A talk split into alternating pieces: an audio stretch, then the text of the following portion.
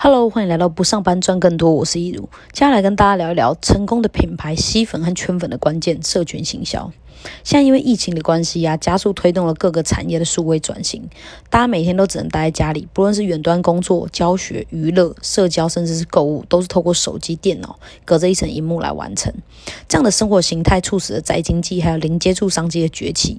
那人潮在哪里，钱潮就在哪里嘛。所以随着我们每天用手机上网的时间越来越长，它也就成了兵兵家必争之地。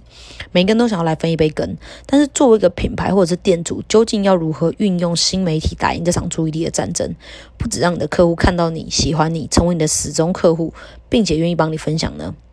答案就在接下来这个节目里面。听完以后呢，就能够让你运用今天分享的社群行销术，在开发端、行销跟进端，还有销售成交端的成效都能够大大的提升。以往呢，我们习惯把行销分成传统、数位和社群这三种行销管道。传统指的是广播电视。呃，包装杂志、传单这类的，数位则是 email 啊、横幅广告跟搜寻引擎最佳化。社群是在呃社群媒体上进行的行销活动。但随着媒体演进时，我们会发现新的行销平台取代旧的平台是一件非常自然而且无可避免的事情。从最早的纸本媒体到加入声音的广播，再到加入影像的电视，接着是抽掉时间跟地域限制的网络，最后是加入娱乐性和互动的社群。呃，根据研究显示，现在的行动装置用户有超过一半的时间是用在逛社群网站。呃，社群的出现不止把人带离传统的行销管道，就连 email 行销、搜寻引擎最佳化这些网络时代非常强大的数位行销战术力道也都减弱了很多。但是有一种情况例外，那就是所有和社群媒体结合的平台。现在人对社群关系有点上瘾，只要媒体没有社交元素啊。就会因为不太习惯，或者是没有得到某一种价值而选择离开。那那样的媒体感觉只是一些恼人的广告，嗯，或者是可有可无的工具人，而不是真正的朋友。相反的，只要在任何的呃平台上加入一点社交元素，就能够立即提升这个平台的效果。那这个现象，从这个现象我们可以发现说，在这年头迅速吸引人群注意的东西就是社群媒体。以前那种界限明确的行销划分，呃，传统数位社群这类的分类方式应该要被淘汰了，因为现在每一种行销都需要带有社群的色彩。很多知名的品牌都开始运用社群账号来跟粉丝建立互动跟关系，甚至捧红了很多创意无限的社群小编。这也说明了，在社群时代里，人们喜欢看有诚意跟有趣味的内容，胜过老王卖瓜的宣传文，还有促销折扣的资讯。我们可以从三个面向来看，社群行销至于传统行销的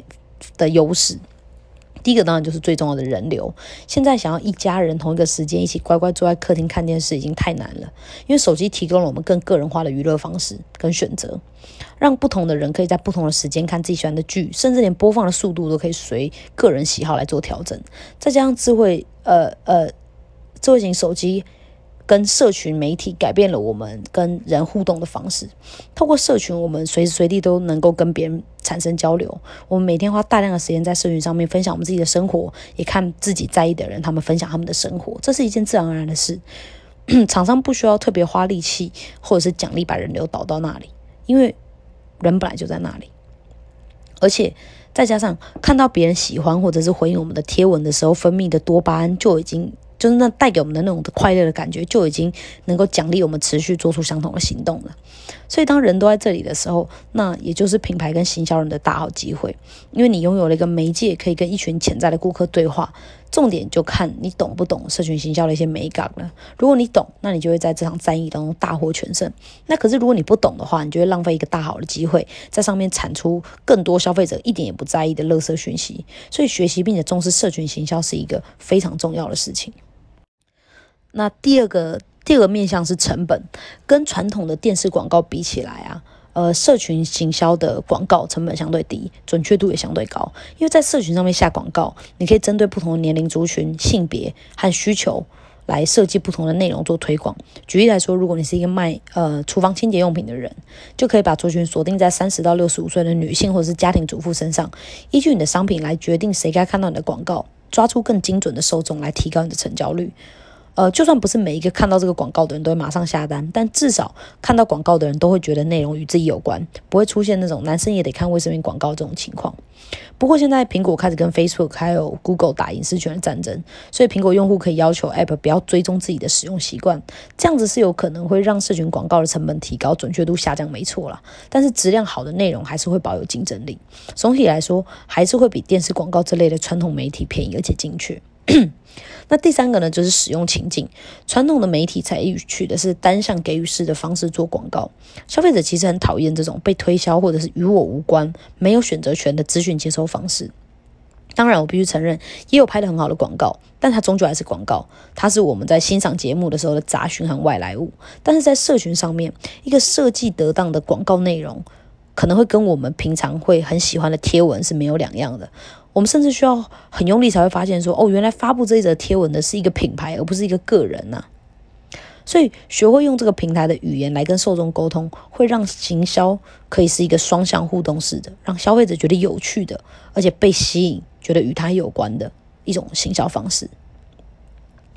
那在这样的情况底下，这种呃低成本而且快速调整的弹性，还有一旦练成了以后可以信手拈来，都是一些可以逗乐消费者好梗。这些东西都是呃社群形销的优势，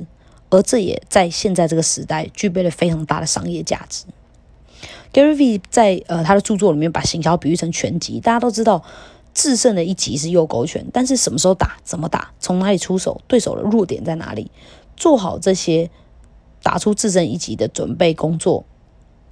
之前的准备工作才能够帮助你的右勾拳发挥到非常好的效果。那这个东西就是刺拳的功效。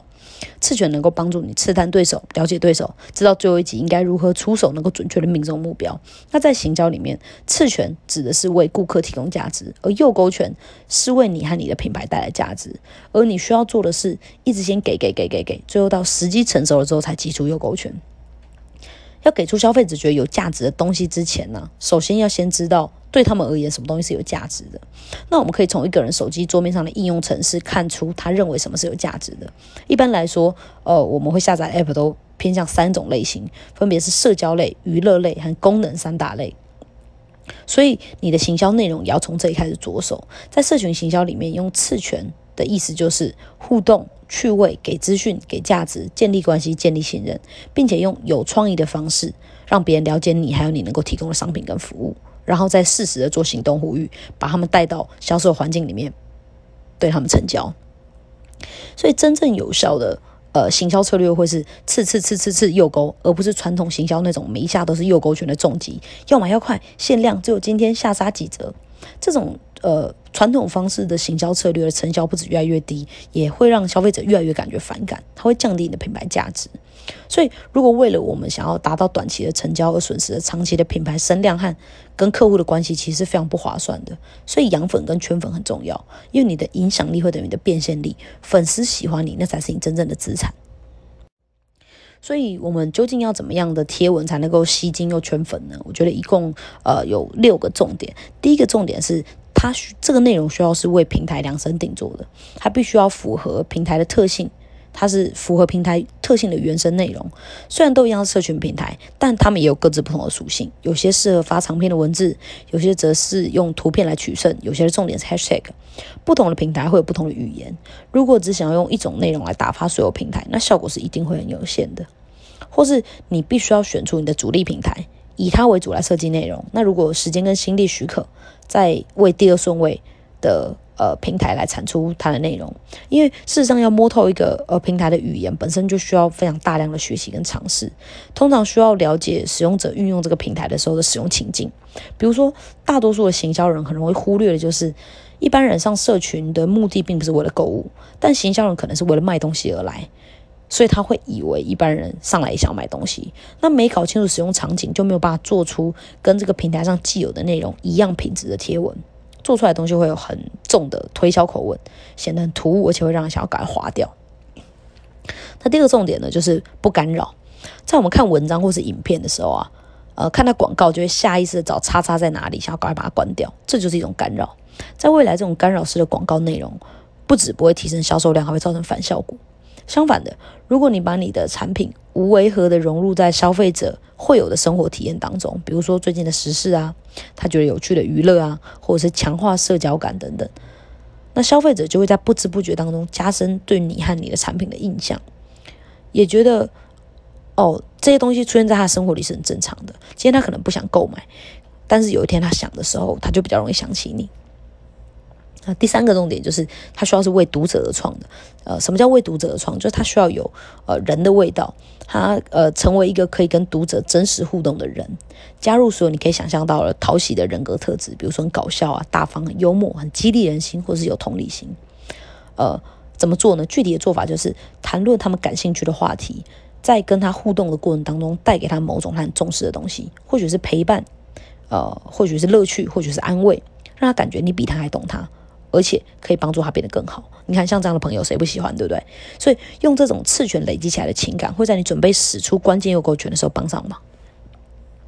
第四点是用流行文化来创造杠杆。其实讲直白点，就是蹭热度啊。以前我觉得呢，要人花时间去了解现在年轻人在想什么，现在的世界在流行什么，是很自我为中心，而且超浪费时间的事。但是现在我觉得，在人人都是自媒体的时代，身为一个行销人，不去了解现在世界流行趋势。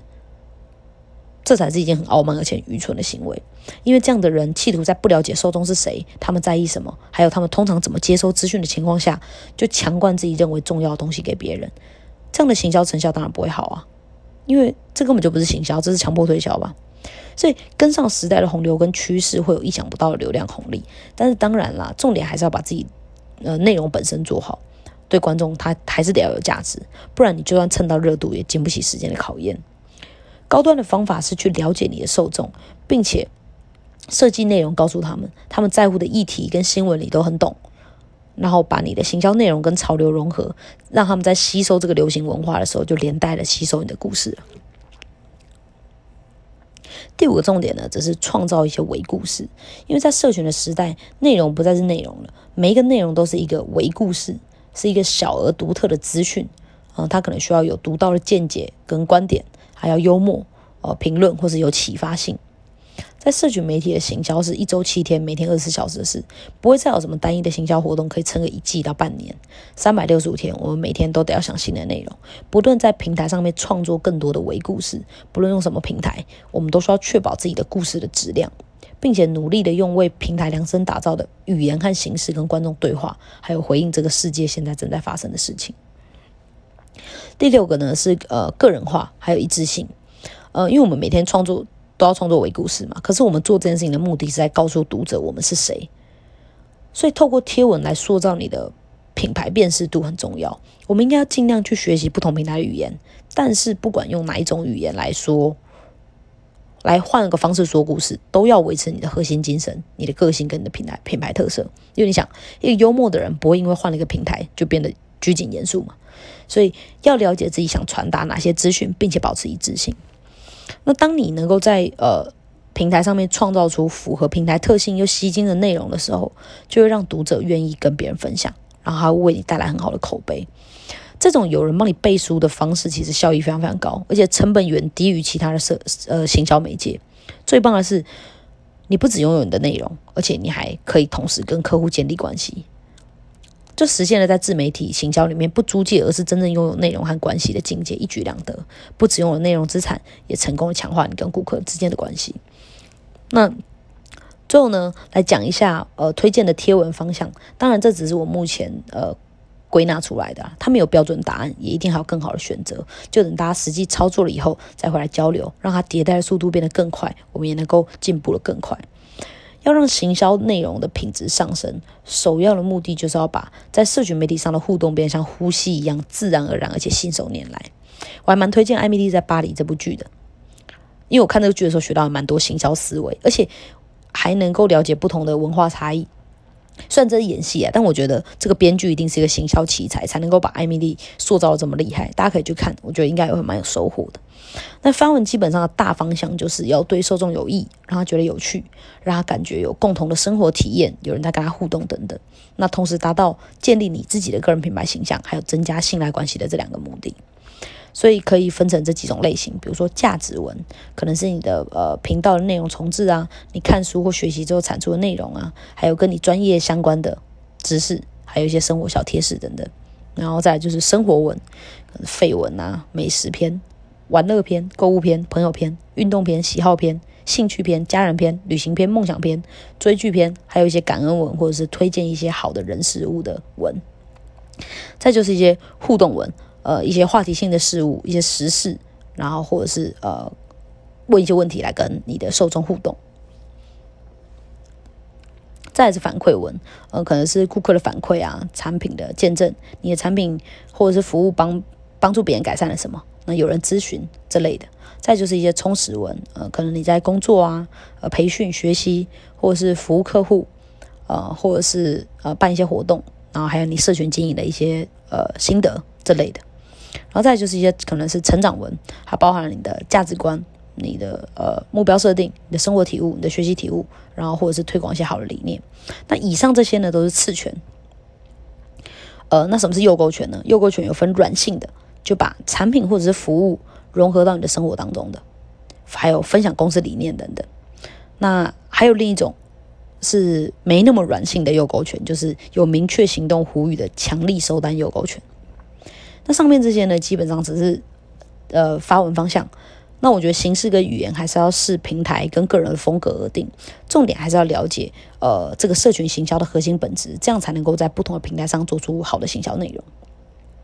因为好的内容会让人想要分享嘛，像我刚刚说到了这种有背书的转介绍，是开发的一种形式，呃，也是一种很有效的形式。因为现在很多品牌都开始重视 KOC，KOC 指的是客户意见领袖，也就是呃他非常喜欢你，对你的产品很满意，然后也对身边的人有一些影响力。然后，呃，他愿意把产品分享给身边的朋友的人。那除此之外，好的内容也会强化信任关系，更会让呃成交这件事情变成一件自然且舒服的事情。这样，所以也就是说，从圈粉养粉到成功成交，再到 帮你转介绍，都能够透过社群行销一条龙来完成。